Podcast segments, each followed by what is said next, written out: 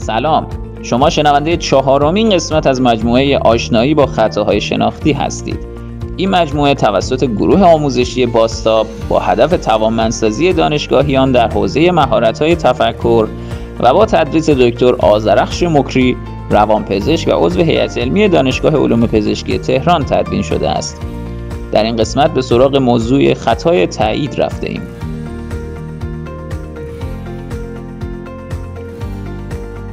گروه آموزشی باستاب از سال 1397 با هدف ارتقای دانش، مهارت و توانمندی های ذهنی و رفتاری دانشگاهیان در حوزه مهارت های مورد نیاز آینده کار خودش رو شروع کرده و در راستای برگزاری رویدادهای آموزشی و انتشار محتواهای آموزشی در این زمینه قدم برمیداره.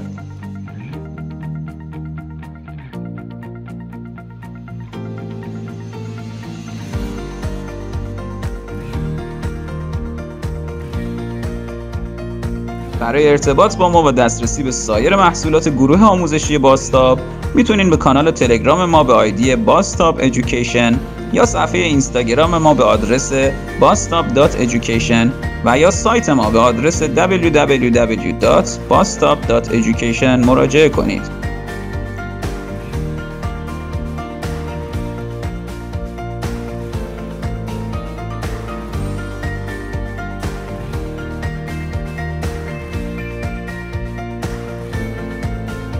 ارکید فارمت هم که حامی باستاب در انتشار محتواهای آموزشی در حوزه مهارت‌های آینده است تشکر می‌کنیم.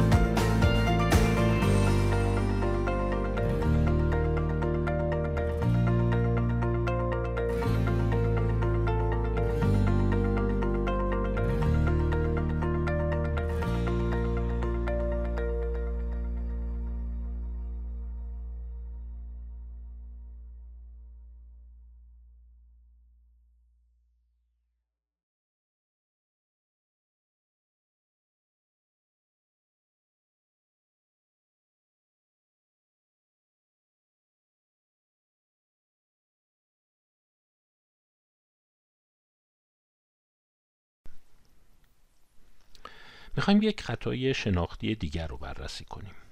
این خطای شناختی خیلی شایعه و خیلی از نظر فلسفی و علوم شناختی به اون می‌پردازند. خطایی که بهش میگن خطای تایید یا confirmation bias. اگه بخوایم یک ترجمه یا معنی از confirmation bias بدیم میشه a tendency to confirm whatever one thinks about. یعنی تمایل به تایید هر چیزی که به آن فکر می‌کنیم.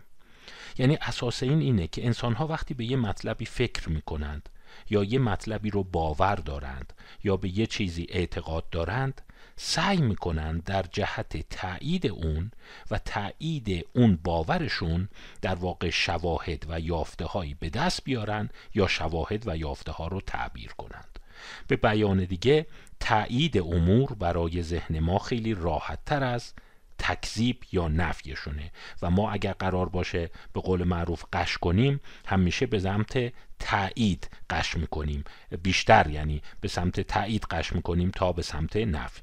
و در واقع اون افکار و اعتقادات خودمون رو مرتب سعی می‌کنیم براش در واقع شواهدی پیدا بکنیم. خب پرواضحه که این قضیه خیلی از نظر اجتماعی رفتار بین فردی اهمیت پیدا می‌کنه دیگه. وقتی به یه چیزی باور پیدا کردیم یک چیزی رو تایید کردیم به این راحتی ها نمی‌تونیم نفیش کنیم و به افکار خودمون میچسبیم و هرچی جلوتر میریم و شواهد نفی کننده اون افکار پیدا میشن ما به اونا بیتوجهیم و لابلای شواهدی که وجود داره سعی می‌کنیم در جهت تایید افکارمون چیزی پیدا بکنیم. این خیلی طبعات می‌تونه بگی بدی داره دیگه. وقتی شما به یک ایدئولوژی به یک دکترین به یک پدیده سیاسی اقتصادی اجتماعی یا یک پزشکی که به یک تشخیص یا یک مداوا در واقع اعتقاد داره و باور داره سعی می‌کنه که همیشه شواهدی رو بگرده توی در واقع جوانب پیدا بکنه و اگر شواهد نف کننده هست همچون اشتیاقی برای پیدا کردن اونها به خرج نمیده. اگر بخوایم ببینیم کانفرمیشن بایس در واقع به صورت علمی و مدون به کی برمیگرده این یکی دیگه برخلاف چند مورد قبلی به آموستورسکی و دانیل کانمان بر نمیگرده کسی که خیلی در شکلگیری این خطای تایید نقش داشته یک روانشناس و متخصص علوم شناختی انگلیسی هست به نام پیتر کارت ویسن که به طور خلاصه پیتر ویسن گفته میشه. می‌بینید که او متولد 1924 هست و به سال 2003 از دنیا رفته. حوزه های کاری او آمار ریاضیات علوم شناختی و روانشناسی بوده. و چند پدیده معروف و آزمایش معروف به اسم او ثبت شده. اولین آزمایش معروف او که خیلی در واقع صدا کرد و خیلی شواهد بعدی به نفع و حتی به ضرر اون پیدا شد و میشه گفت مقدار زیادی چالش در حوزه روانشناسی و علوم شناختی ایجاد کرد. این مقاله و پژوهش او به سال 1990 هست. شما اینجا این مقاله رو می‌بینید اسمش رو می‌بینید. On the failure to eliminate hypothesis in a conceptual task. این پژوهش تقریبا 60 سال از عمرش میگذره و در واقع میشه گفت پژوهشی بر روی ناتوانی و شکست در حذف کردن فرضیه ها یا رد کردن فرضیه ها آزمون خیلی ساده بود و الان شما اگر با طراحی این مقاله آشنا بشید خیلی براتون جالبه که با همچین چیزی اینقدر تونست چالش ایجاد کنه. و بازم من خدمت دوستان یادآوری می‌کنم. هیچ ابایی نداشته باشید. برید مقالات قدیمی رو بخونید. ممکنه شما بگین 60 سال از روی این مقاله گذشته. آقا من برای چی اینو بخونم؟ من دوست دارم تکست بوک ها کتاب های جدید بخونم 2019 2020 دیگه فوقش 2017 بخونم. ولی خیلی از ریزکاری ها و زیبایی های فرایند فکر روانشناسا و غیره توی این در واقع تست های قدیمی هست. خب ببینیم که در واقع این چی میگه. و این پژوهش در واقع چگونه بوده؟ خیلی پژوهش ساده ای بوده. بیشترش با کاغذ و مداد انجام شده. و کاری که کرده اینه یه تعدادی افراد رو داوطلب جمع کرده دانشجو بودن اینها و بهشون سه تا عدد داده. دقت بفرمایید. دو چهار شیش. ما اینجا این رو داریم. دو چهار شیش. می‌بینید؟ دو چهار شیش. و داستان این بوده که خیلی خوب. شما مثل این تستای هوش هست انسای کنکور. شما بگو قانون این توالی چیه؟ یعنی در ذهن من طراح این قانون چه چیزی هست؟ و راه حل این بوده که می‌گفته شما هر از گاهی چند تا سه تا عدد پشت سر هم به من بگو و من به شما میگم که تو قانون من درست هست و فیت هست و با این قانون من می‌خونه و مطابق هست یا اینی که من به شما خواهم گفت نه طبق قانون من نیست. در واقع شما باید مرتب سه تا سه تا عدد به من بگی و من به شما بگم درسته یا غلطه. و بعد هر موقع شما احساس کردی که آمادگیشو داری از نظر تصمیم گیری به اون مرحله رسیدی که بگی خیلی خوب فهمیدم قانون رو کشف کردم اون موقع به من اعلام کن و من ببینم قانون رو درست حد زدی یا نه. و باز چند تا نکته دیگه هم گفت که محدودیت زمانی نداری محدودیت حدس نداری و قرار نیست که شما زودتر به نتیجه برسی. همچین جایزه ای نیست. هدف اینه که قاعده رو پیدا کنی. حتی هدف این نیست که شما بگی این عددا رو من پر کنم. اینجا قرار نیست عددی شما پر بکنی. ما قاعده رو می‌خوایم. داستان اینه قاعده رو بیابید. اینم اون در واقع میشه گفت کاغذی هست که در دست آزمودنی ها می‌دادن. این دو چهار شیشه و بعد میگفتش که خیلی خوب شما حالا عدداتو به من بگو. مثلا طرف ممکن بود اینجا بگه خب حالا من سه تا عدد میدم. ده دوازده چهارده. شما بگو درسته یا نه. بعد اینجا طرف میگه که آره درسته یا اینجا تیک می‌زده که نه غلطه. با قانون من نمی‌خونه. و یه کوچولو هم برای من بنویس که چرا این عددو گفتی. و بعد دوباره یه عدد دیگه بده. من دوباره کاغذ رو می‌گیرم ازت جواب میدم یا درسته یا غلطه. همینجور میریم پایین. تا به لحظه ای می‌رسیم که شما میگی بسه من می‌خوام حدس بزنم و قاعده شما رو بگم. من فکر می‌کنم که این یکی از واقعا استراتژیک ترین و آگاه کننده ترین پژوهش هاست. و نتایجش خیلی جالبه. حالا ممکنه دوستان عزیز خیلی سریع بیان بگن که خب اینجا معلومه دیگه. عددهای زوج دوتا دوتا عددهای زوج پشت سر همن. پس منم میگم هشت ده دوازده. و مثلا اون موقع ویسون به شما خواهد گفت درسته. ولی دقت کنید که می‌تونه چیزهای دیگه هم باشه و در واقع می‌تونه اتفاقای دیگه توش افتاده باشه. بیایم ببینیم افراد چجوری جواب دادند. واقعا نگاه کنید بعضی موقع آدم از سادگی پژوهش ها تعجب می‌کنه. ولی این باور رو دارم که وقتی پژوهش خیلی ساده است اثرگذارتره و علمی که به ما میده خیلی جالبتر خواهد بود. تا اینکه یه پژوهشی که اصلا نمی‌فهمی چی شد. شما وقتی این رو می‌خونی میگه چقدر ساده چه کار ساده کردی و اینقدر تو تاریخ تاثیرگذار بودی. خب اتفاقی که افتاد اینه کل شرکت کننده هاش 29 نفر بودن. این عدد خیلی زیادی هم نبوده. در اولین اقدام که یعنی اونایی که اولین اقدامشون بود دستاشون رو بردن بالا گفتن بسه ما فهمیدیم چیه. اون افراد 6 تاشون در واقع درست تو اولین اقدام قاعده رو پیدا کردند. ولی 22 تا قاعده ای که اعلام کردن اشتباه بود. و اینم بهتون بگم که قانون این بود که اگه قاعده رو اشتباه حد زدی اشکال نداره. میریم مرحله بعد دوباره از اول عدد بگو و ما ادامه میدیم. این نانم که اینجا هست اونایی هستن که کلافه شده. گفته دیگه نمی‌خوام مثل بقیه دیگه خسته شدم. فعلا نمی‌خوام حدس بزنم. استراحت کنم بیام عقب. پس شما عملا 6 نفر تو موج اول قاعده رو کشف کردن. 23 نفر کشف نکردن. از این 22 نفر. بعد موج دوم که خب این 6 تا میرن کنار در واقع این 23 تا شروع می‌کنند. و بعد اینا که نگاه می‌کنیم باز دوباره همون اجازه رو بهشون داد که خیلی خوب ادامه بده. که اونایی که می‌خوان ادامه بدن دوباره 10 تاشون تو موج دوم درست تشخیص دادن 9 تا اشتباه تشخیص دادن. اونایی که اشتباه تشخیص میدن میرن مرحله دوم. اون نانها می‌بینی دیگه ول می‌کنن دیگه. اونی که موج دوم هست 9 تا دوباره اومده اینجا. چهار تاشون درست تشخیص داده دو موج سوم دو تاشون غلط تشخیص داده. از اون دو تا که رفتن تو موج چهارم یکیشون باز دوباره ول کرده یکیشون غلط تشخیص داده که بالاخره در موج پنجم اون یه دونه هم درست تشخیص داده. پس می‌بینید یک ریزشی داریم یه عده میگن نان ول می‌کنن یه عده غلط میگن که بهشون فرصت دوباره داده میشه. حالا سوال سر این بود. اونایی که تو موج اول درست حد زدن فرقشون با اونایی که تو موج اول درست حدس نزدن چیه؟ ببین چقدر قشنگه و مکانیزم ذهنی انسانها رو در میاره. و بعد تازه می‌تونی همین کار رو ادامه بدی. باز اونی که تو موج دوم اون دهتایی که اینجا درست حد زدن اونا ذهنشون چجور کار می‌کنه در مقایسه با این نهتا و بعد اون نهتا اونایی که می‌بینید تا آخر رفت اون آدمی که تا تقریبا این آخر آخر یعنی تا موج چهارم اشتباه میگه چه اشتباهی رو مرتکب میشه.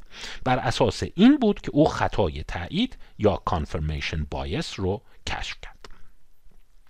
خب گفتیم که افراد وقتی که در واقع عدد می‌دادن یا آخر که قاعده رو می‌خواستن بگن قاعده ای رو که اعلام کردند قاعده های مختلفی بود.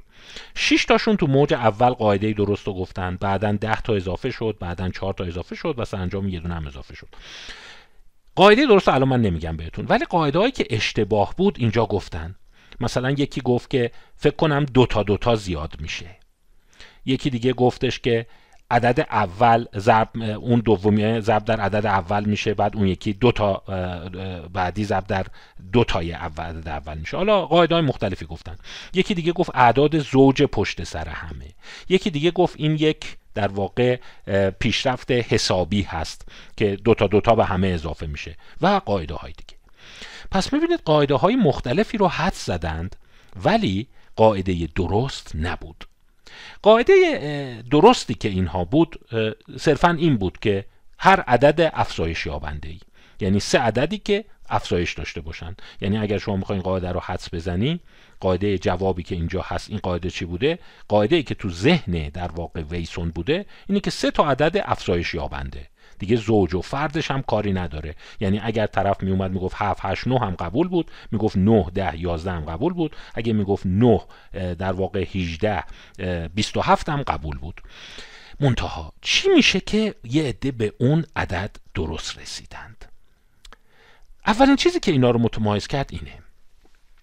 اونایی که قاعده رو درست حد زدن بعد از هشت در واقع تست عدد اقدام عددی این رو در آوردن. چون یادتون هست که گفتیم سه تا سه تا عدد میگه طرف میگه درسته غلطه درسته غلطه درسته غلطه. و اینایی که درست حد زدن تو موج اول بعد از هشت بار عدد ارائه دادن به این نتیجه رسیدن. در صورت که اونی که تو موج اول غلط رسید بعد از به طور متوسط سه ممیز 68 اقدام رسیدن. یعنی اینکه مثلا گفته خب مثلا هشت ده دوازده گفته درسته. بعد گفته مثلا ده چهارده هیجده گفته درسته. بعد اونجا گفته حالا قاعده رو میگم. یعنی تعداد کمتری عدد سگانه ارائه دادن پس اولین چیزی که شما دستگیرتون میشه اونی که درست حد زده تقریبا دو نیم برابر بیشتر عدد اون تو گذاشته تا ببینه چیه. اینایی به نوعی میشه گفت تکانه ای عمل کردن. زود پریدن جلو. اونایی که غلط گفتن. ولی اونایی که قاعده رو درست گفتن یه ذره تعمل کردن. گفتن بذار یه چیزای دیگر هم امتحان کنیم. حالا بذار یه چیز دیگر هم امتحان کنیم. ببینیم چی هست. خب پس درس اولی که می‌گیری اونی که درست قاعده رو حدس می‌زنه یه آدمیه که هول نیست عجله نمی‌کنه. چند تا عدد مختلف میده چند تا فرضیه مختلف تو ذهنش میاره اما کشف قشنگ ویسون این نبود. این رو از خیلی قبل افراد می‌دونستن. اگه شما عجولی اصطلاحا impulsive ی میپری به جواب. و من توی درسنامه های دیگری راجع به این صحبت کردم. اونایی که در واقع reflect نمی‌کنن تأمل نمی‌کنن. گفتیم اونایی که سریع به صورت شهودی جواب میدن. و اون شهودی جوابده ها اونایی بودن که گفتیم با افکار خرافی با افکار توطئه با خطاهای شناختی و کاهش خلاقیت همراهه. در واقع یادتون باشه تست cognitive reflection test رو چند بار قبلا در درسنامه های مختلف خدمتتون گفته بودم. اما پس چه چیزی این دو رو متمایز می‌کرد؟ علاوه بر اینکه اونهایی که درست جواب می‌دادند تعمل بیشتری داشتند و بیشتر تست می‌کردند. چیزی که ویسون در آورد این بود و این اساس خطای شناختی خطای تایید یا کانفرمیشن بایس رو تایید می‌کنه. میگه اونایی که تونستند به جواب درست برسند استراتژیشون هم متفاوت بود از اونایی که به جواب غلط رسیدند. دقت بفرمایید نکته مهم اینجاست. ببین گفتم که شما سه تا سه تا عدد می‌دادی دیگه. اگر سه تا سه تا عددی بدی که انتظار داری جوابش مثبت باشه به این میگن انومریشن یعنی در جهت فرضیه خودت عدد بدی. یعنی مثلا اولین چیزی که تو ذهنت اومد ها اینا عددهای زوج پشت سر همن. خب پس بذار ببینم. من یه دونه 6 میدم یه دونه 8 میدم یه دونه 10 میدم. بعد طرف میگه درسته. خب حالا یه دونه 10 میدم 12 میدم 14 میدم. میگه درسته. بعد یه دونه 20 میدم 22 میدم 24 میدم. بازم طرف میگه درسته. خب اینجا شما فقط داری در جهت تایید فرضیت عدد میدی و آزمایش می‌کنی. یه کار دیگه اینه که الیمینیشن کنی. یعنی یه چیزی بدی که انتظار داری جوابش منفی باشه. میگه خب اگه قاعده اینه که اینا دوتا دوتا رفتن بالا بذار من یه بار بگم هشت ده بیست. ببینم اینو چی میگه. و انتظار دارم بگه نه. وقتی گفتم نه یعنی الیمینیت کنم. ولی با کمال تعجب دیدن که اونایی که جواب غلط میدن الیمینیشن زیاد به کار نمی‌برن. بیشتر در جهت تایید فرضیشون عدد میدن.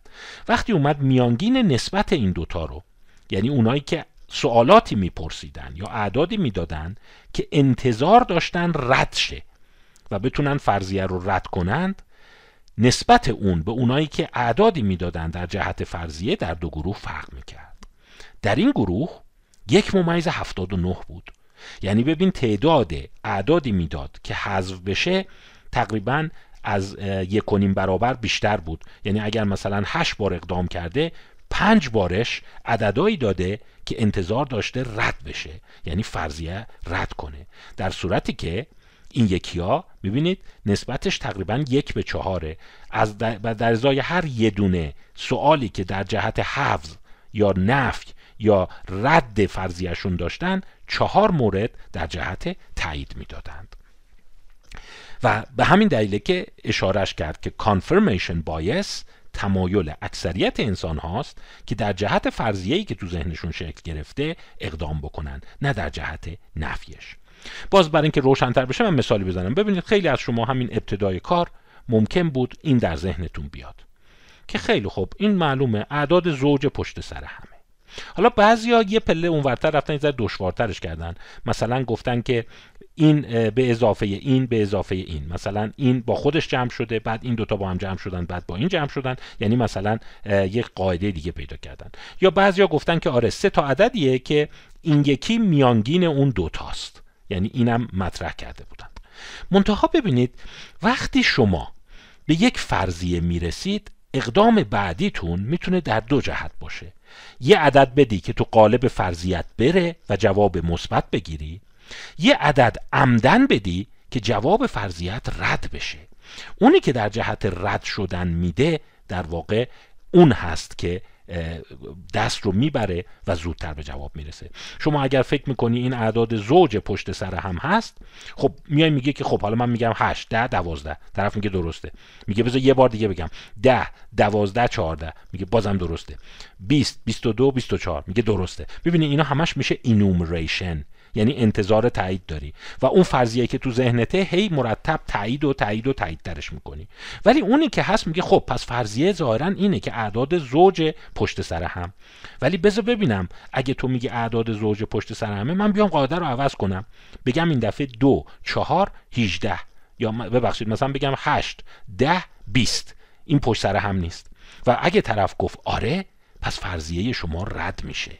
پس این نیست که سه عدد پشت سر همه. پس اونایی که درست جواب داده بودن درست اولین اقدامشون بعد از اینی که یه فرضیه اومد تو ذهنشون اینی که در جهت نفیش اقدام کردن نه در جهت تاییدش. در صورت که می‌بینید اکثریت افراد که دیرتر به جواب رسیدن اقدام اشتباهشون این بود که در واقع در جهت تایید فرضیهشون گام می داشتن این شد اساس دیدگاه ویسون که اشاره کرد که انسانها بیشتر متمایلند اون فرضیه‌ای که تو ذهنشون هست رو تایید کنند. نه اینی که سری بزنن بشکندش ولی اونایی که یک هوش برتر دارند قدرت ذهنی برتر دارند وقتی یه فرضیه تو ذهنشون ایجاد می‌کنن اولین اقدامش اینه که بزنن ببینن میشکنه یا نه. و شما فکر کنم می‌دونید که این تقریبا همزمان هست با دیدگاه پوپر. که اشاره به ابطال پذیری می‌کرد و می‌گفت اگر شما یه فرضیه رو ابطال کنی هنره. نه اینی که ای در جهت تاییدش بیاری. و در واقع ما اینجا داریم به این قضیه این شکلی نگاه می‌کنیم که انسانهای برتر زود تمایل دارن آنچه که در ذهنشون هست رو بشکنند. مقاله رو اگه تونستید بخونید. و جالبه ببینید کل reference های مقاله اینه که یکیش همون کتاب پوپر هست منطق اکتشافات علمی و سه چهار تا مقاله دیگه. یعنی شما ببینید همچین شاهکاری با 5 6 تا مقاله است. پس می‌بینید یه داستان دیگه هم هست اینه که خیلی الان می‌بینی مقالات عریض می نویسن متدهای خیلی پیچیده توش 200 300 تا reference می‌ذارن. قد یه مقاله چند صفحه‌ای کوتاه در اون زمان تاثیر نداشت و خیلی ها رو به فکر وادار کرد. حالا من نمی‌دونم شبیه این تست ویسون یه بازی بود که زمان ما خیلی طرفدار داشت. نمی‌دونم الان که شما این فایل رو گوش می‌دید چقدر این بازی شیو داره. دیگه سالهاست من بازی نکردم. به نام مستر مایند که اونم تقریبا شبیه همین بود. من یادم تو دوره راهنمایی دبیرستان خیلی اینو بازی می‌کردن. و اونم این بود که شما مثلا چهار تا اون مهره رنگی رو به صورت پنهان انتخاب می‌کردی و اون طرف مقابل باید حدس می‌زد و هر دفعه چند تا از این مهره ها رو میچید و این کسی که این رو ابداع کرده بود یا این چهار تا مخفی رو انتخاب کرده بود باید به اون می‌گفت که چند تاش درسته چند تاش جاش درسته چند تاش رنگش درسته. و اونایی که تا آخر می اومدن جلو و بازم نمی‌تونستن حدس بزنن دیدن معمولا اونایی که توی هیپوتز یا فرضیه خودشون گیر می‌کنند.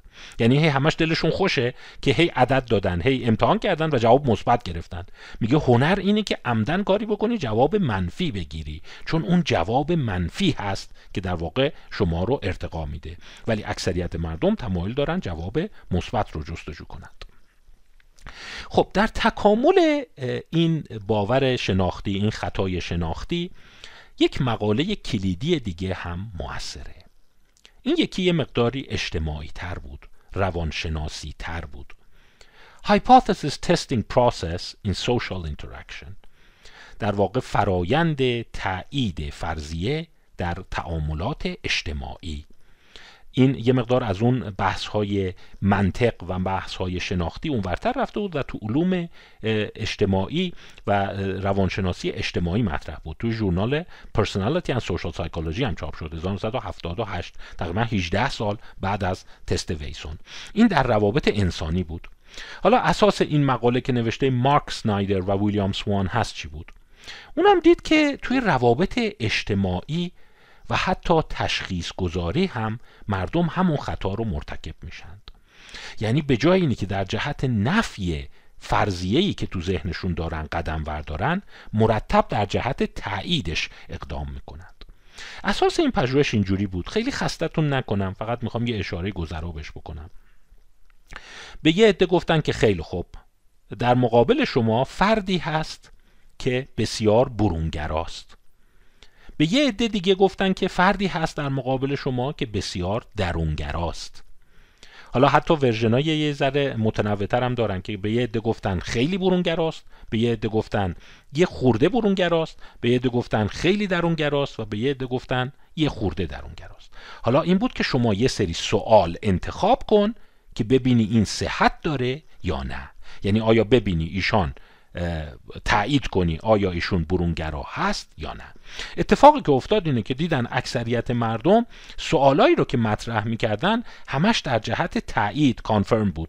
مثلا اونی که خیال می‌کرد اون کسی که روبروش برونگراست همش ازش می‌پرسید خب شما مثلا به روابط اجتماعی به مهمانی اینا علاقه دارید؟ شما در حالتی هستید که اگه مهمانی نرید اگر دوستان صمیمی دور ورتون نباشند احساس بد خواهید کرد. شما آدمی هستید که احساس می‌کنید که در مثلا حالتهایی که شلوغ نباشه فرصت بیان دیدگاهتون رو نداشته باشید معذب میشید. یعنی همش می اومدن سوالی در جهت تایید میپرسیدند. در صورتی که نسبت سوال هایی که باید نف کننده باشه یعنی یه چیزی که رد کننده باشه. مثلا شما آیا آدمی هستی که از تنهایی خودت لذت ببری؟ آدمی هستی که دوست داشته باشی ساعتی بری تو اتاق در رو ببندی و با هیچکی تماس نداشته باشی. این رو از یک کسی که خیال می‌کردن برونگراست نمیپرسیدن. اینجا من جدول رو مختصرا براتون توضیح بدم اینه. این type question رو نوشته type of question طرز سوال. سوالایی که میپرسیده طرف برونگراست. سوالایی که پیگیری می‌کرده درونگراست وقتی فرضیهشون این بوده که طرف برونگراست ببینید سوالایی میپرسیدن در جهت تاییدش. ولی سوالاتی که سوالاتی که در جهت تایید درونگرا بوده خیلی کمتر می شده مثلا اینجا 6 ممیز 93 سوال میپرسیدن. در صورتی که این سوال که قاعدتا باید جوابش منفی باشه دو ممیز 43 تا میپرسیدن. یعنی سوالی رو میپرسیدن که انتظار داشتن جوابش بله باشه. در صورتی که میگیم هنر اینه که سوالی بپرس که جوابش نه.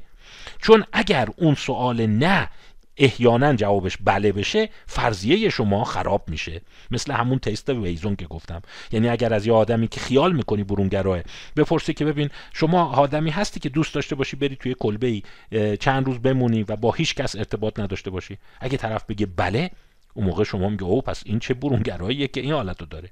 ممکنه شما بگین خب آقا سوالایی که ما ازش میپرسیدیم راجع به در برونگراییش خب همشو گفت آره. خب تا این مثل همون تست ویزونه. شما هر عدد زوجی می‌دادی اون می‌گفت آره. در صورتی که هنر اینه که یه بار یه عدد فردم بدی ببینی بازم میگه آره یا میگه نه.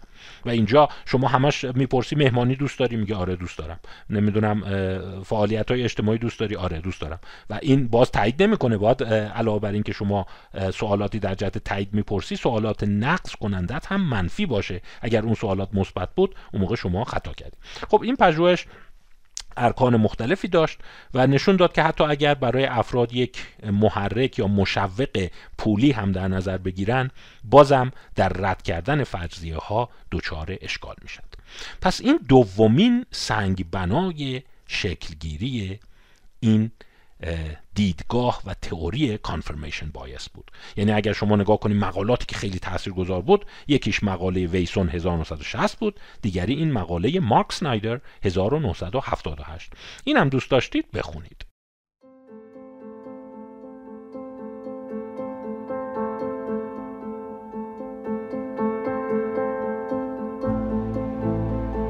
گروه آموزشی باستا با برگزاری رویدادها و انتشار محتواهای آموزشی در حوزه مثل مهارت های leadership، مهارت های حل مسئله، مهارت های تفکر و مهارت های رشد فردی تلاش می‌کنه تا دانشجویان و دانشگاهیان بیشتر با مهارت های مورد نیاز آینده یا future skills آشنا بشن. مهارت های آینده به ما کمک می‌کنن تا در آینده تحصیلی و شغلی خودمون موفق تر باشیم و به افراد تاثیرگذارتری تبدیل بشیم.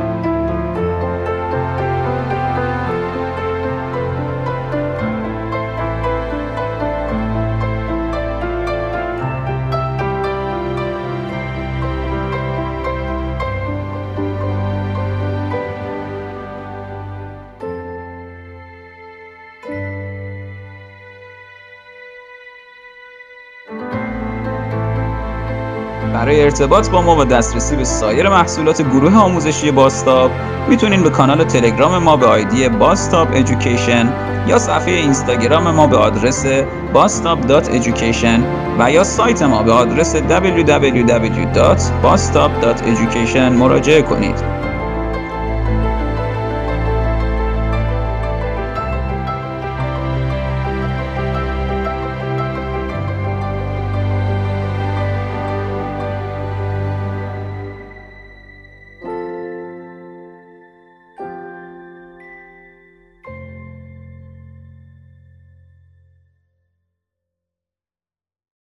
اما سومین مقاله یا سومین اثر که خیلی تأثیر گذار بود چی بود؟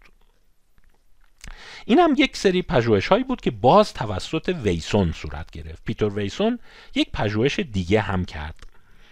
این یک نوع تغییر یافته پژوهش 1960 شه. حالا این رو دقت بفرمایید دوستان. اگر حس می‌کنید حتی ذهنتون خسته شده به نظر من یه لحظه پاز بزنید. چون این یکی این یکی خیلی چالشیه. داستانش اینه. میگه به یه سری افراد این کارتا رو چیدیم جلوشون. یه دونه A یه دونه Q یه دونه چهار یه دونه هفت. و بهشون گفتم خیلی خوب. ما یه قاعده داریم و اون قاعده اینه. که اگر یه دقت کنید این احتمالا باید پاز بزنید چون تفکر برانگیزه. اگر ما یک طرف کارت حرف صدادار باشد در آن صورت باید در طرف دیگر کارت عدد زوج باشد. این قاعده ماست. یعنی قاعده ای که در ذهن ویسون بوده اینه هرگاه در یک طرف کارت حروف صدادار باشد. حروف صدادار هم که می‌دونید دیگه. A, O, U, E, I. در آن صورت در طرف دیگر کارت باید عدد زوج باشد. حالا ما می‌خوایم بدونیم آیا این فرضیه درسته یا غلطه. اگر به شما فرصت داده بشه که دو تا کارت رو برگردونید جهت محک زدن این فرضیه اون دو کارتی که انتخاب می‌کنید کدام است؟ این سومین محور کلیدی در شکلگیری کانفرمیشن بایس بود. خب حالا خودتون فکر کنید باید چیکار کنید دیگه. یه عده میگن خب ای رو برگردونیم. درسته یکی از سوالات می‌تونه ای این باشه. ای رو برمیگردونیم. مثلا اگه اون ورش باید ببینیم اون ورش مثلا 6 هست. اون ورش مثلا دو هست. اگر اینا نباشه پس احتمالا این فرضیه غلطه. خب این یکی درست. خیلی ها ای رو گفتن یعنی اکثریت ای رو میگن ولی دومین کارتی که برمیگردونی چیه؟ اما دومین کارتی که افراد میگن باید برگردونیم کدومه؟ چیزی که ویسون متوجه شد اینه که با کمال تعجب اکثریت میگن چهار یا کیو. و در صورتی که جواب درست هفت است. حالا شما فکر کن چهار رو برگردونیم چه اتفاقی میفته؟ اگر چهار رو برگردونید مثلا یه دونه حرف صدادار پشتش باشه. خیلی ها می‌گفتن که خیلی خوب این نشون میده فرضیه تایید میشه دیگه. ولی این در جهت کانفرمیشنه اون حالت ابطال پذیری رو محک نمی‌زنه. شما دقت بفرمایید اگر مثلا یک حرفی مثل بی پشتش باشه این فرضیه رد نمیشه. برای اینکه فرضیه گفته اگر یک حرف صدادار هست پشتش باید یک حرف یک عدد زوج باشه. نگفته که اگر یک حرف بی صدا هست باید یک عدد غیر زوج یا عدد فرد باشه. این در فرضیه وجود نداره. پس شما اگر عدد چهار رو برگردونید چه پشتش حرف صدادار باشه چه حرف بی صدا باشه فرضیه شما رد نمیشه. یعنی یک اقدام خونساست. کیو هم همینطور؟ اصلا در این در واقع معادله هیچ اشاره به حروف بی صدا نشده که اگر حروف بی صدا یه طرفش بود اون موقع برگردونی باید اون ورش چی باشه؟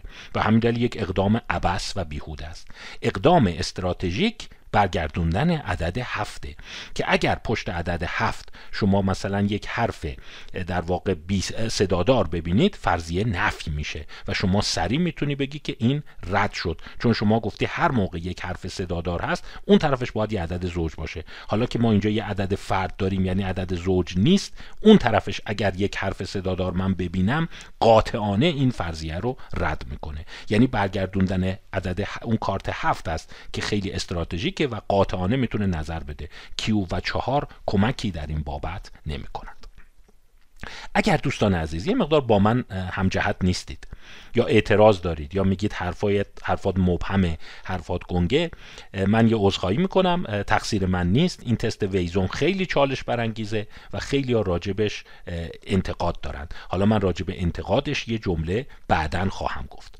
و این در واقع سومین میشه گفت مجموعه پژوهش هایی بود که نشون داد انسان ها مثل که دنبال اینن که وقتی یه چیزی تو ذهنشونه شواهد به نفعش بیارن نه اینی که فعالانه شواهد علیهش پیدا کنند. خب اینجا یک اوه خیلی دیگه.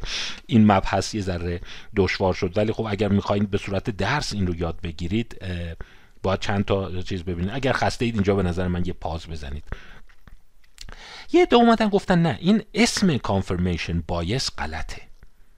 یعنی ما خطای تایید نداریم. خطای طرف من داریم. My side bias.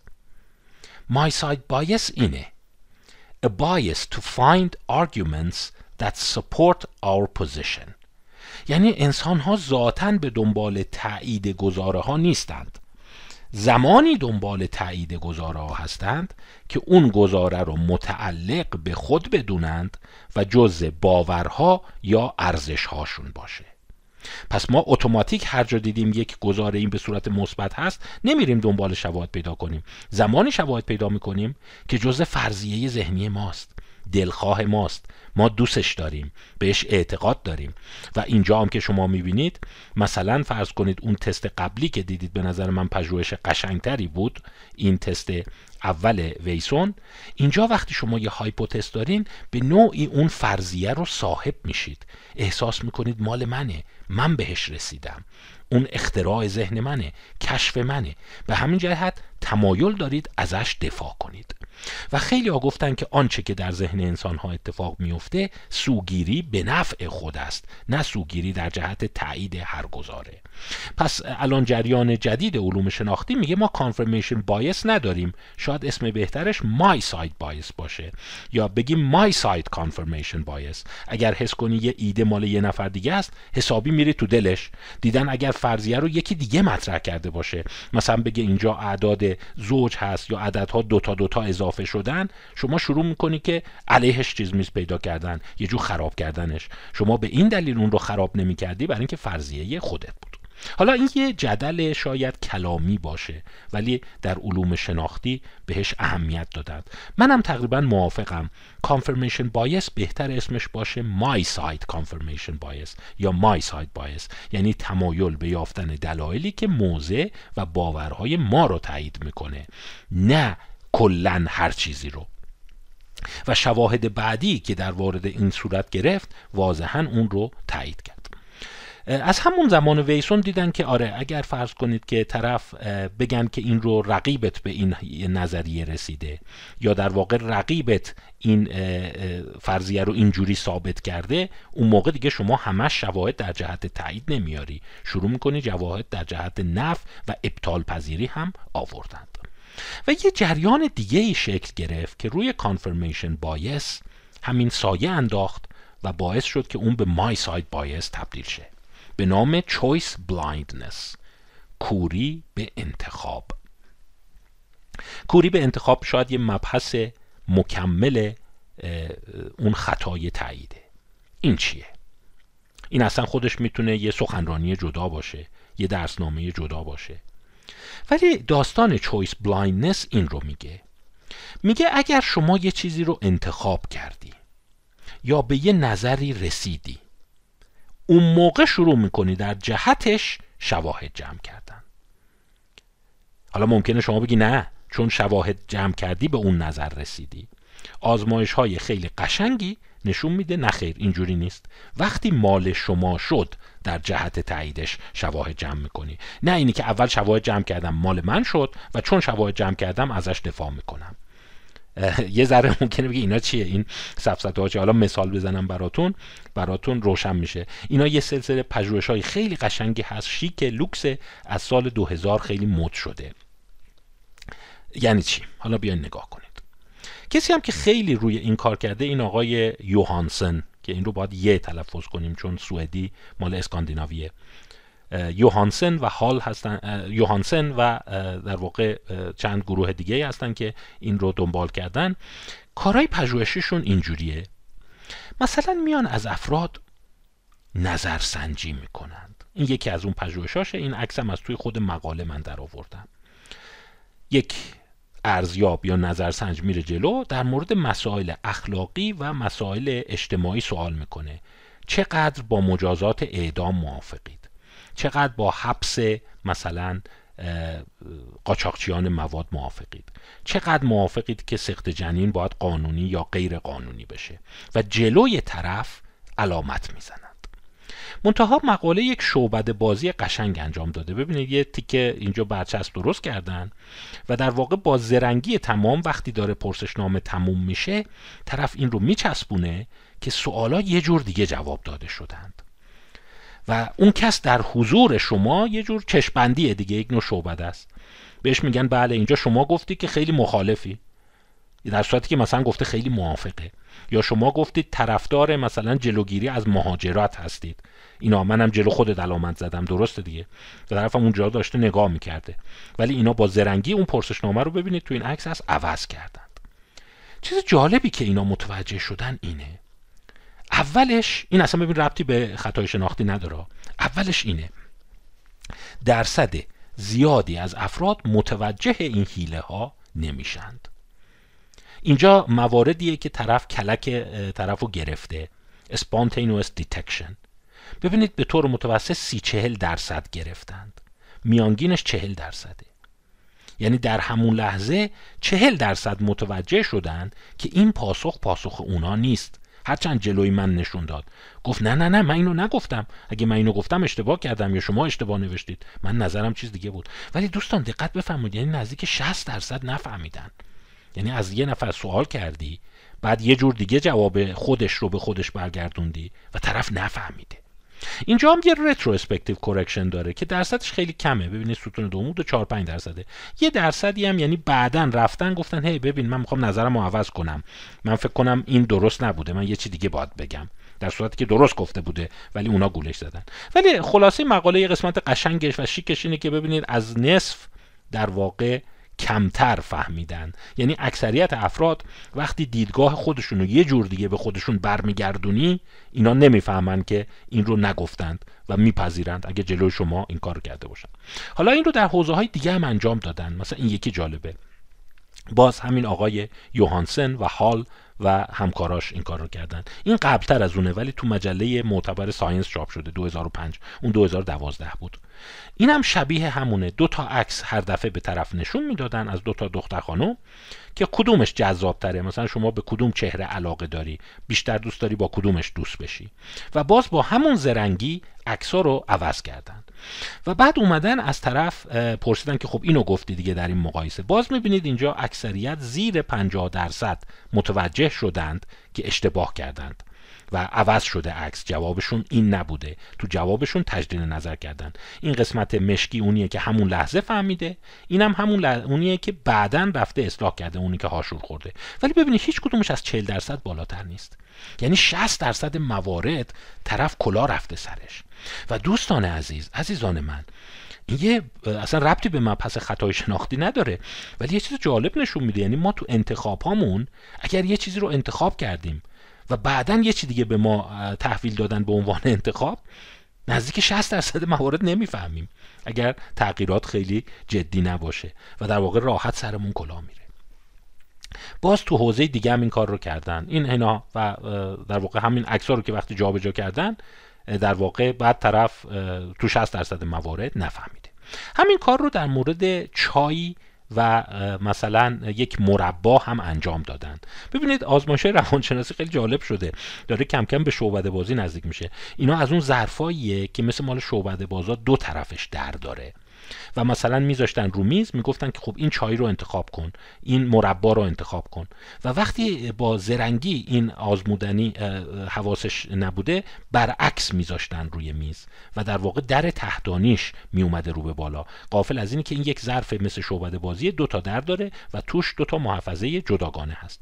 و سری بعد که می‌گفتن خب پس اینو انتخاب کردی دیگه. اونوری میذاشتن و بعد که درشو باز می‌کردن می‌گفتن خب بیا یه بار دیگه تست کنیم ببینیم همین بود. بازم ببینید تو همین زیر 50 درصد متوجه شدند که نه انتخابشون این نبوده. در صورتی که بیش از 50 درصد اون انتخاب کذایی و کاذب رو بهشون تحمیل کردن و اونا هم پذیرفتند. حالا پس این یه بخش از پژوهش. حالا قسمت قشنگش که به بحث ما برمیگرده چیه؟ کشفیه که همین گروه یوهانسن و هال انجام دادن. و اونم این بود که وقتی طرف اشتباهش رو نمی‌فهمه و گردن می‌گیره انتخابی که مال خودش نبوده میاد در جهت اون توضیحاتی میتراشه. یعنی وقتی ازش پرسیدن که شما چی شد این خانم رو به این یکی ترجیح دادی؟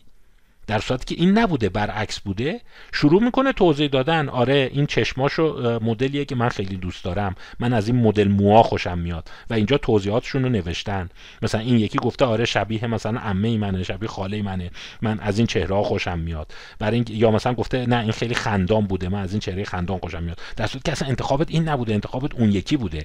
و شروع می‌کنن در جهتش استدلال کردند یعنی پیام جالبی که این مجموعه پژوهش های choice blindness به ما میده اینه که انسان ها حتی اگه حواسشون نباشه و انتخاب تحمیلی بهش بدن بازم چون حس می‌کنن مال منه یعنی myside bias دارن شروع می‌کنن در جهتش استدلال کردن. و این confirmation bias اندر confirmation bias ه یعنی حتی اون چیزی که خیال کنن مال خودشونه حتی مال خودشون هم نباشه بازم در جهت تاییدش میرن در جهت نفی شواهد نمیارند. این قسمت اخلاقیش خیلی جالب بود. یعنی اگر این مقاله رو بخونیم استدلال خیلی قشنگ می‌کردن. مثلا تو اولش تو همین بحث گفته بودی که مثلا مخالف مثلا زندانی کردن معتادا هستی. بعد که با زرنگی اینو عوض کرده بودن طرف شروع می‌کرد که آره خب این کارا رو کرد و اصلا من استدلالم اینه و اینا و کاملا عکس استدلال کرده بود. یه مقدار باورش سخته ولی هست. خب پس مجموعه choice blindness و پژوهش های ویسن و امثال اسنایدر که تکرار شدن به این نتیجه رسیدن که آره مثل اینکه اگر یه چیزی رو گردن گرفتی ولکن نیستی. هی میگردی میگردی در جهت تاییدش پیدا کنی. در صورتی که درستش اینه که بایستی که وسط یه جاهای محک بزنی که ببینی آیا رد میشه یا نه. خب چرا ما این گرایش یا مای ساید بایس رو داریم؟ چرا تمایل داریم افکار خودمون رو اونایی رو که دارن فقط تایید کنیم به جای اینکه در جهت ردش بریم؟ یه جواب اینه. این رو ویسون و گروهشون میدن. میگن اصولا رد کردن یا ابطال از نظر شناختی دشوارتره. مردم همش در جهت تایید شواهد می‌تونن جمع کنن. شواهد رد کننده دشوار هست. و مثالی که می‌زنند اینجاست. همین تست ویسونه. میگه انسان ها برای اینکه بتونند این تست رو رد کنند بلد نیستند. باید کدوم کارت رو برگردونی؟ در صورت که باید کارت هفت رو برگردونن. ممکنه من حدس می‌زنم چون اینو قبلا حضوری در کلاس برای بعضیا گفتم. هنوز بعضیا قبول نمی‌کنن که چرا کارت هفت مهمه. میگن که خیلی خوب اگه چهار رو برگردوندیم دیدیم پشتش یه حروف بی صداست رد میشه دیگه.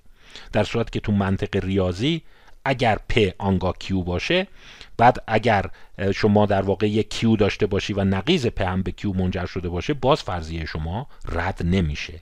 این نکته است که خیلی ها تو منطق حواسشون نیست. یعنی اگر چهار رو برگردوندید و دیدید پشتش مثلا حرف ال هست این فرضیه رد نمیشه.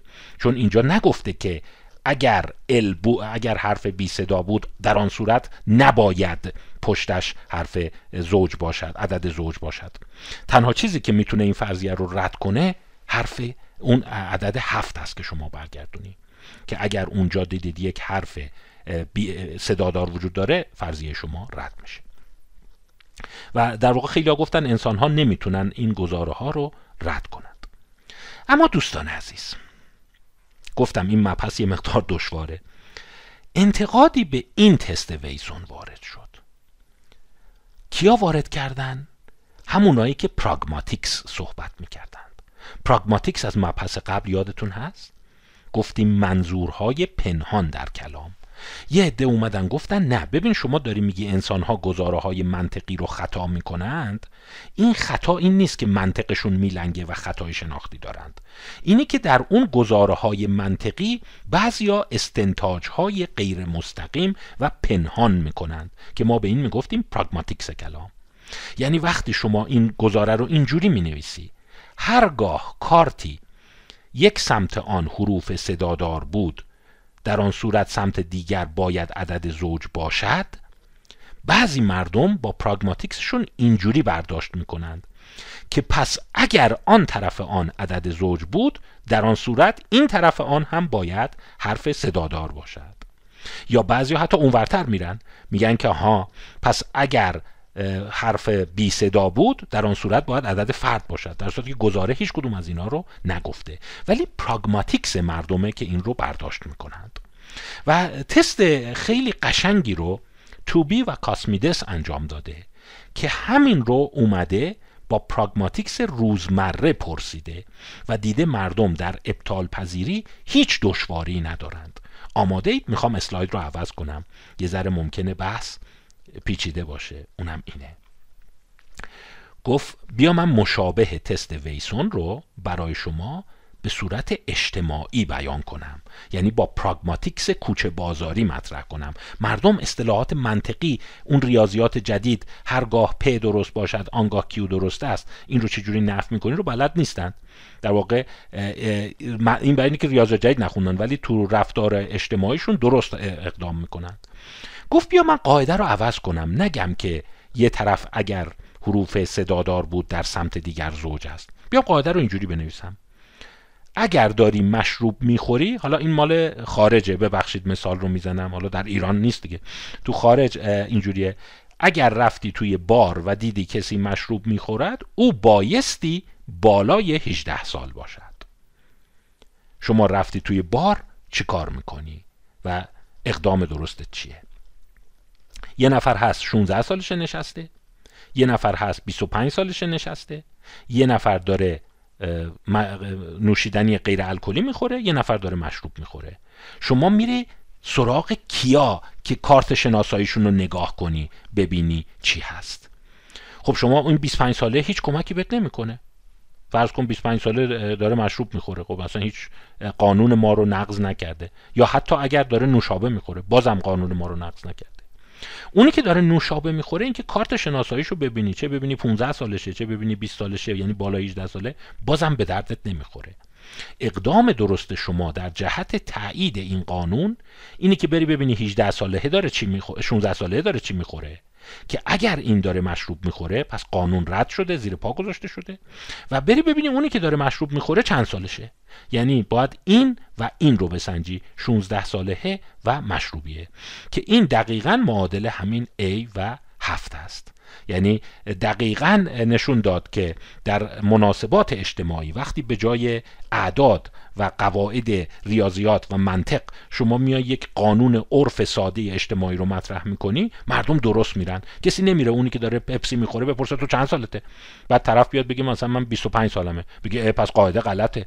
تو 25 سالته تو باید مشروب بخوری. میگه نه تو قاعده. اینو نگفته. تو قاعده گفته اونی که داره مشروب می‌خوره باید بالای 18 سال باشه.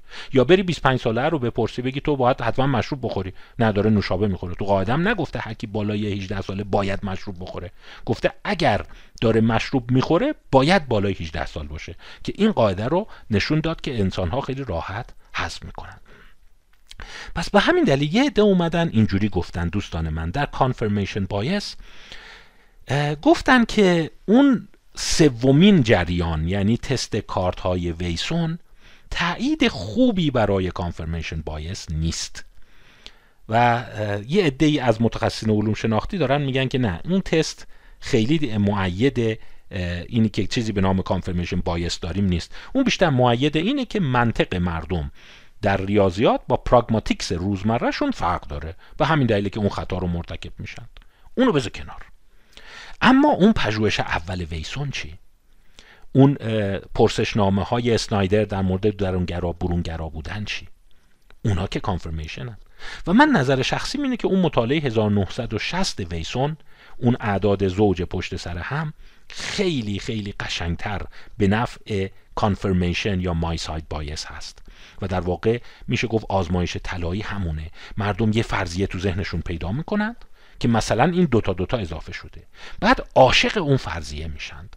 و بعد شروع می‌کنن در جهت اون فرضیه هی مثال زدن. خب گفتم دوتا دوتا اضافه میشه دیگه. هی دوتا دوتا برای شما عدد میدن که ببینن اون شما مثبت می‌گیریم یا ها. بعد فکر می‌کنند اگه ده دفعه عدد دادن و ده دفعه تایید شد پس فرضیه قوی تر در واقع هست و در واقع به خیال خودشون هرچی مثلا خب شما تا الی ابد می‌تونی هی عدد زوج بدی. بعد بگی مثلا 1002 1004 1006 بازم جواب مثبت در میاد. هنرت اینه که یه کار بکنی ببینی فرضیت رد میشه یا نه. مثلا یه بار بیایی که عدد مثلا فرد بذاری وسطش. یا ترتیب سعودی نذاری براشون. مثلا یه بار بیای بگی که 16 14 24 یعنی بره بیاد پایین دوباره بره بالا. که بعد ببینی آیا فرضیه اینه که باید حتما اعداد سعودی باشن یا اینه که اعداد می‌تونن پایین و بالا باشن. اصلا هر عدد زوجی باشه یا اصلا هر عددی باشه یه فرضیه دیگه می‌تونه این باشه. یعنی اگر شما فرضیت این باشه که هر عددی باشه و لزوما نمی‌خواد سعودی هم باشه شما می‌تونید بگی بگیم مثلا هفت نه بعد فرض کن دو.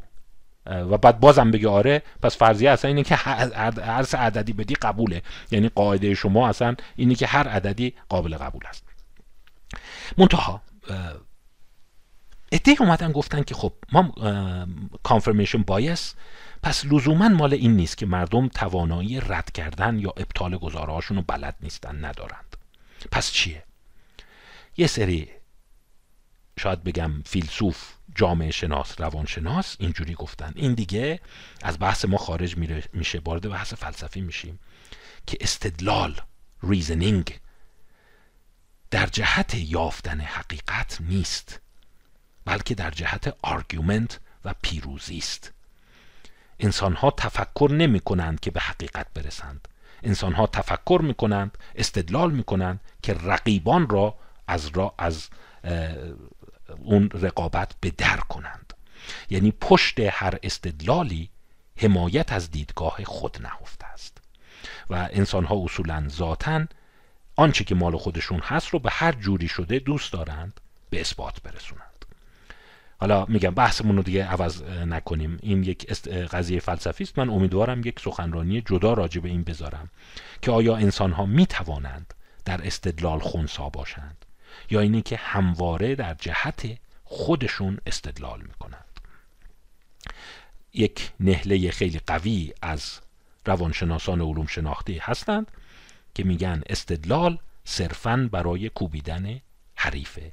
یعنی در پشت reasoning argument در جهت پیروزی نهفته مثل مناظره های انتخاباتی. اینا مناظره نمی کنند که حقیقت روشن بشه. اینا مناظره می کنند که رقیب شکست بخوره و خودشون ببرند. و در واقع انسان هیچ وقت نمی‌تونه از myside bias خلاصی پیدا کنه. اگه این درست باشه یعنی سیستم شناختی ما همواره در جهت و بنده و برده باورهای ماست. این اون موقع یک دید فلسفی متفاوت به انسان میده. یعنی انسان موجودی منطقی نیست. انسان از منطق استفاده می‌کنه برای حاکم کردن دیدگاه خودش. انسان موجودی خودمحور هست. این یک بحث پیچیده است. راجع به ذات و سرشت انسان من دارم مقدار زیادی مطالب جمع می‌کنم از دیدگاه فلاسفه تا روانشناسان شناختی که آیا اصلا انسان بیطرف می‌تونه معنی داشته باشه یا نهایتا هر انسانی بالاخره بایسی به نفع خودش داره و وقتی فرضیه مال خودشه دیدگاه مال خودشه در آن صورت محکمتر به اون میچسبه. اما خیلی ناامید نباشیم دوستان. یعنی حتی اگر باور داشته باشیم که انسان ذاتا سوگیره و ما انسان بیطرف هیچگاه نمی‌تونیم داشته باشیم انسان فانی هم میشه جهتگیری داره. باز این گونه نیست که هیچ کارش نتونیم بکنیم. یه عده میگن با آموزش با افزایش تعامل دی شنیدن دیدگاه دیگران امکان این وجود داره که ما بالاخره اون سوگیری مای ساید یا طرف من رو کمتر کنیم.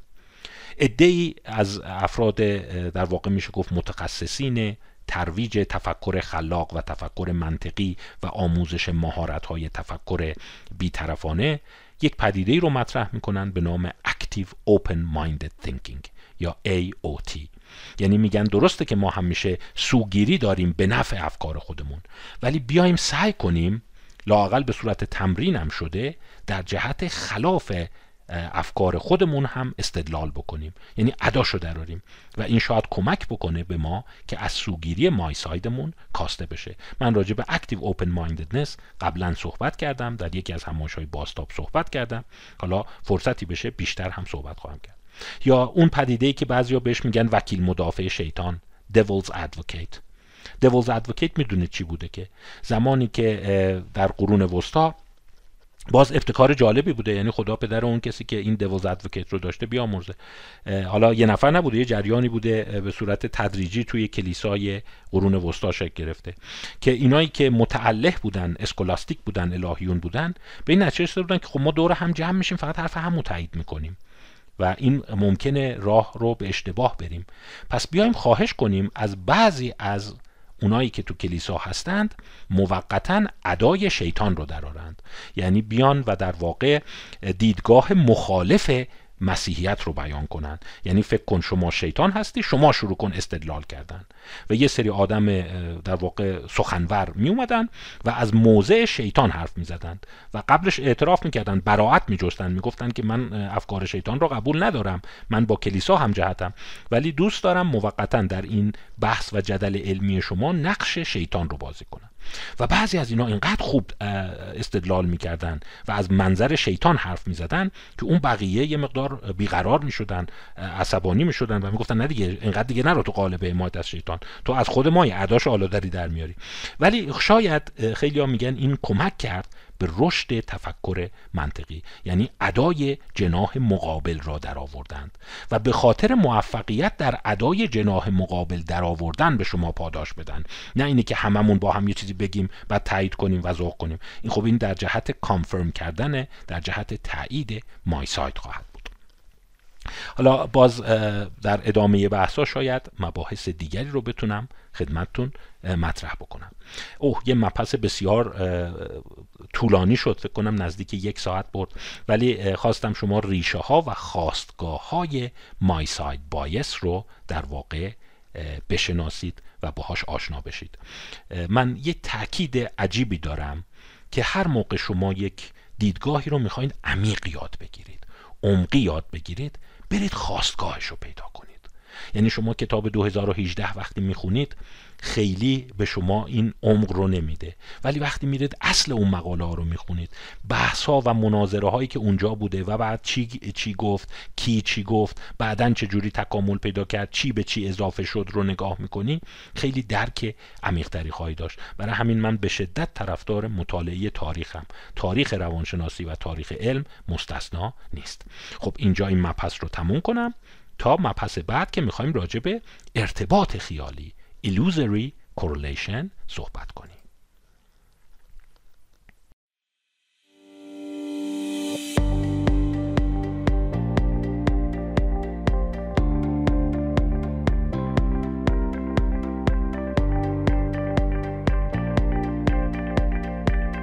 امیدواریم از شنیدن این قسمت از فایل های آموزشی باستاب لذت برده باشین اگر این فایل ها براتون مفید بود با دوستاتون، اساتیدتون یا اعضای خانوادهتون به اشتراک بذارین و ما رو در توسعه گفتمان آموزش مهارت های آینده یاری کنین. این فایل ها رایگان هستند و برای به اشتراک گذاریشون هم محدودیتی وجود نداره.